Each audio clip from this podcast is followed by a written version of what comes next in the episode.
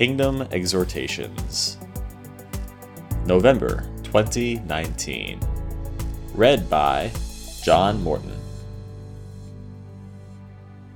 Good morning. On Thursday, November 28th, America will celebrate Thanksgiving Day, a day when we celebrate life and share time with family and friends. For most Americans, it's a cherished day off from work when we eat a large meal of turkey, stuffing, and mashed potatoes, watch the parade in New York City, and watch the Cowboys and Lions play football. While these things are certainly good and enjoyable, they are not the reason for Thanksgiving Day. Thanksgiving Day is a day set aside by Abraham Lincoln for giving thanks to our God and Father for our many blessings. Quote, Give thanks to the Lord, for he is good. His love endures forever. Give thanks to the God of gods. His love endures forever. Give thanks to the Lord of lords. His love endures forever. Psalm 136, verses 1 through 3. Quote, Give thanks in all circumstances, for this is God's will for you in Christ Jesus. 1 Thessalonians 5, verse 18. How much time do we spend throughout our day giving thanks to God for His mercy, His goodness, and His provision in our lives? As Christians, most of us spend some time each day praying. We pray for ourselves and our wants and needs, as well as for others who we desire to see God move in their lives and on their behalf. While this is something we should certainly continue to do, most of us spend little time each day thanking Jesus for all the blessings and provision he has already given us. We are told to give thanks in quote, all circumstances.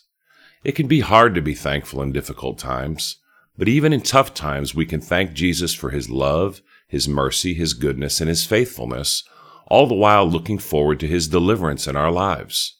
Remember, we are told to be thankful, quote, in all circumstances, not, quote, for all circumstances.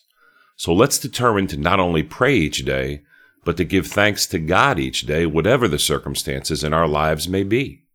Quote, Let them give thanks to the Lord for his unfailing love and his wonderful deeds for men. Psalm 107, verse 8. Quote, Give thanks to the Lord, call on his name, Make known among the nations what he has done. Sing to him, sing praise to him. Tell of all his wonderful acts. Glory in his holy name. Let the hearts of those who seek the Lord rejoice. Look to the Lord in his strength. Seek his face always. 1 Chronicles 16 verses 8 through 11. Here we are exhorted by King David to rejoice in our hearts as we call on the name of the Lord with thanksgiving and praise. We are also told to share with others and testify to his goodness and favor and blessing on our lives. Do we have a habit of rejoicing in God with praise and thanksgiving and sharing with others all he has done for us? It is interesting that David says to seek his, quote, face always. For the most part, we, as Christians, seek the hand of God, praying and asking for things from him. This is certainly fine and proper, but how often do we simply seek him, for no other reason than to grow to know him more personally and intimately. Quote, I want to know Christ. Philippians 3 verse 10. Let us go now and begin this Thanksgiving season with a genuine and thankful heart for all the many blessings in our lives. As Thanksgiving Day approaches, take time each day to give thanks to our Heavenly Father for specific things in your life that you know you should be thankful for. Be intentional in calling on the name of Jesus and seeking his face as opposed to just his hand. Rejoice in the Lord and share with others the goodness of God in your life. When Thanksgiving Day arrives, stop and take a few moments throughout the day to reflect on the true meaning of Thanksgiving as you eat turkey and enjoy time with your family and friends. And, above all, give thanks for Jesus, our Lord, our Master, our King, our Savior, our friend, and our God. Thank you, Lord Jesus. May God bless you all. Have a blessed and thankful Thanksgiving.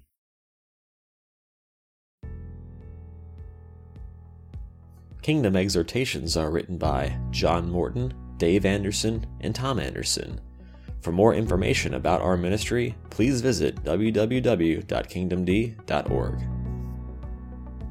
Make every effort to add to your faith goodness, and to goodness, knowledge, and to knowledge, self control, and to self control, perseverance, and to perseverance, godliness, and to godliness, brotherly kindness, and to brotherly kindness, love. For if you possess these qualities in increasing measure, they will keep you from being ineffective and unproductive in your knowledge of our Lord Jesus Christ. But if anyone does not have them, he is nearsighted and blind, and has forgotten that he has been cleansed from past sins. 2 Peter 1, verses 5 through 9.